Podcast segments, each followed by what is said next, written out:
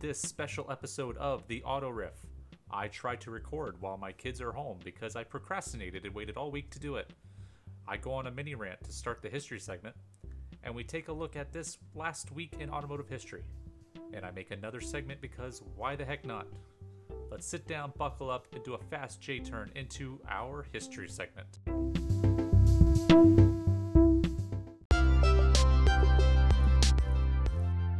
Decided I wanted to start breaking the podcast down into kind of running themes. So the next three episodes will be about electric vehicles.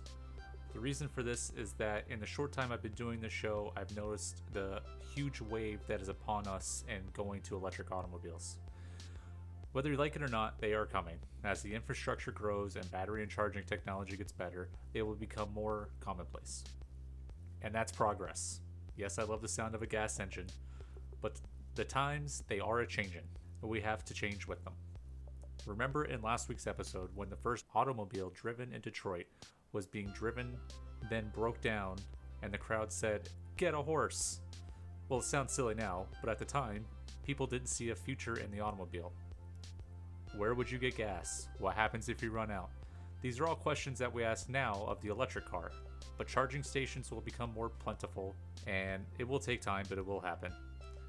We as humans, Americans, Europeans, wherever you're from, we push the boundaries, we find new technologies that make life better, and maybe one day, something better than electricity will come along, and all the people in their electric cars will mock the new technology. But new things aren't to be feared, we should embrace them. As auto enthusiasts, we should find new ways to make them faster and more fun. So that's enough on my riffing on why. Let's take a look back in time to one of, if not the first, electric automobile. The Morrison electric automobile was created by a Scottish born chemist, William Morrison, in 1887. In my research of the first electric car, I'm not sure that this was it, but as far as I can tell, it was one of the first to have a rechargeable battery. Also, keep in mind that it was built one year after Benz patented his motor wagon from episode 1. The Morrison was built in 1887 and was not very successful, but his second model, built in 1890, was. I mean, not by today's standards, he sold 12, but at the time that was a big deal. In 1890, the model had 24 batteries installed into a carriage built by the Shaver Carriage Company. Those 24 batteries were 32 pounds each and took 10 hours to recharge and had a range of about 100 miles. The electric motor made about 4 horsepower, which, if you remember, the motor wagon made 2 at its peak. This was truly the supercar of its time. I say sarcastically. The top speed of this carriage was about 12 miles per hour, which again, supercar territory of its time. I did read a couple articles that said it was around 20, so I don't 12 to 20. I'm sure if you're rolling in a car of today wouldn't make much of a difference. Back then, I'm sure 12 to 20 made a huge difference. Uh, the steering was a rack and pinion system, which I believe I read he created and was driven by a hand wheel, which kind of similar to today's steering wheel. The speed, how you chose what speed you were going, uh, was done by a system that would cut batteries on and off. I, I want to say it's called like a regulator they have now today, where it kind of determines how much electricity it draws from the batteries. But at the time, it would shut batteries off to go slower and turn batteries on to go faster. One of the Morrisons was actually entered in the first car race in Chicago by his partner William Sturgis, but the car failed to finish because of the freezing weather that uh, ultimately kind of killed the batteries. Now let's kind of let's take a look behind the man who made the first electric automobile, William Morrison. Morrison was born in Scotland in 1855, not to be confused with the William Morrison that was born in 1860 and invented the cotton candy machine. That was a different guy. Our Morrison grew up and went to school in Scotland, attending university and studying chemistry. He then immigrated to the US and ultimately ended up in Des Moines, Iowa in 1880. His interest was never in actually inventing or building an automobile.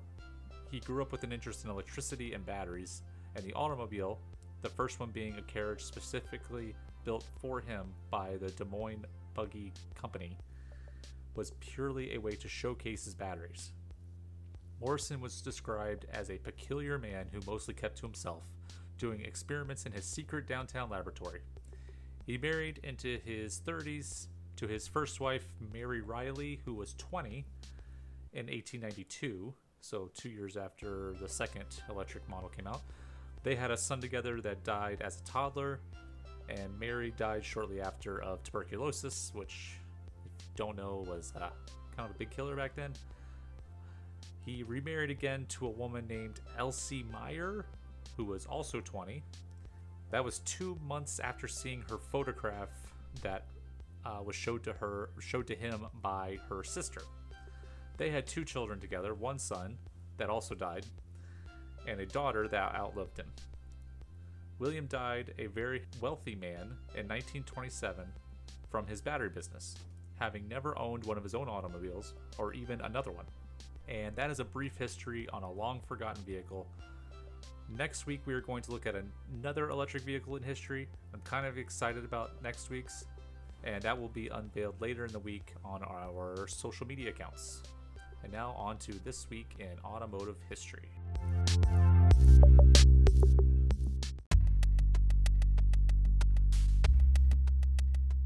On this last week in automotive history, we're looking at uh, March 8th through the 14th.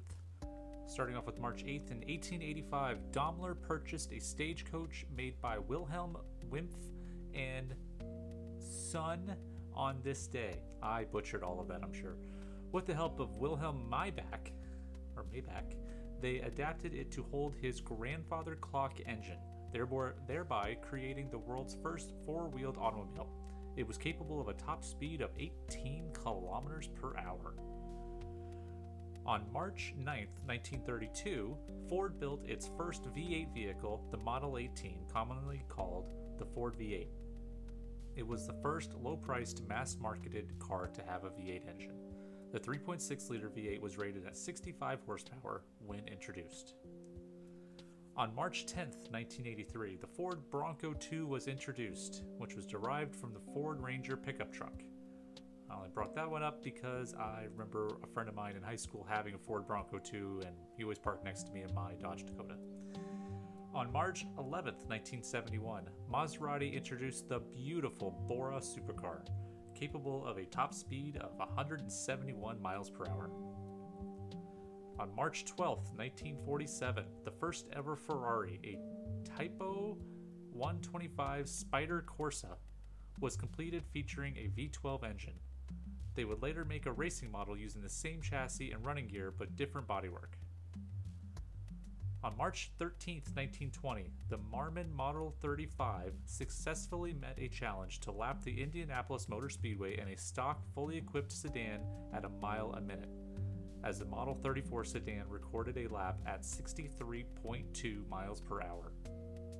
On March 14, 1962, General Motors produced its 75 millionth car, a 1962 Pontiac Bonneville convertible. And now, on to another new segment because this is my show and I'll do what I want called Riff on the Riff.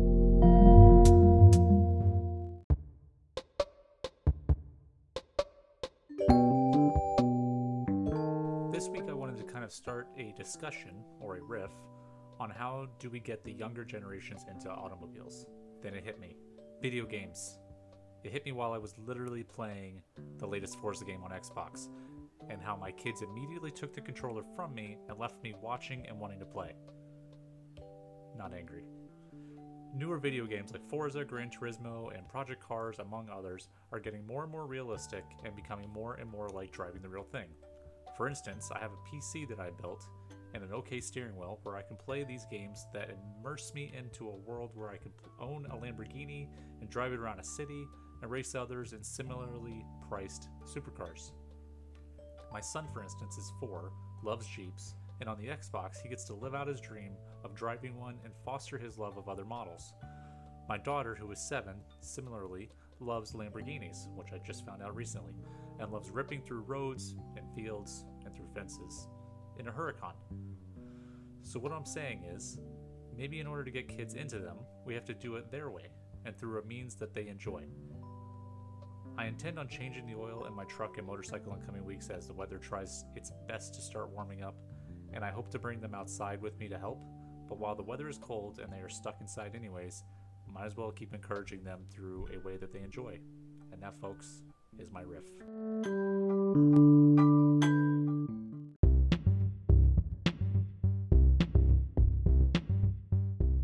Thank you so much for taking some time out of your week to listen to the auto riff.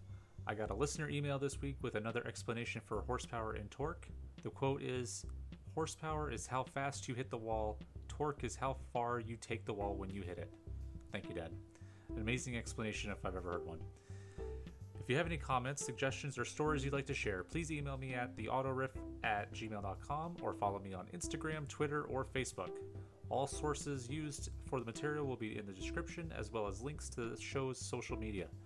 Thank you for listening again. Everyone drive safe and have a great week.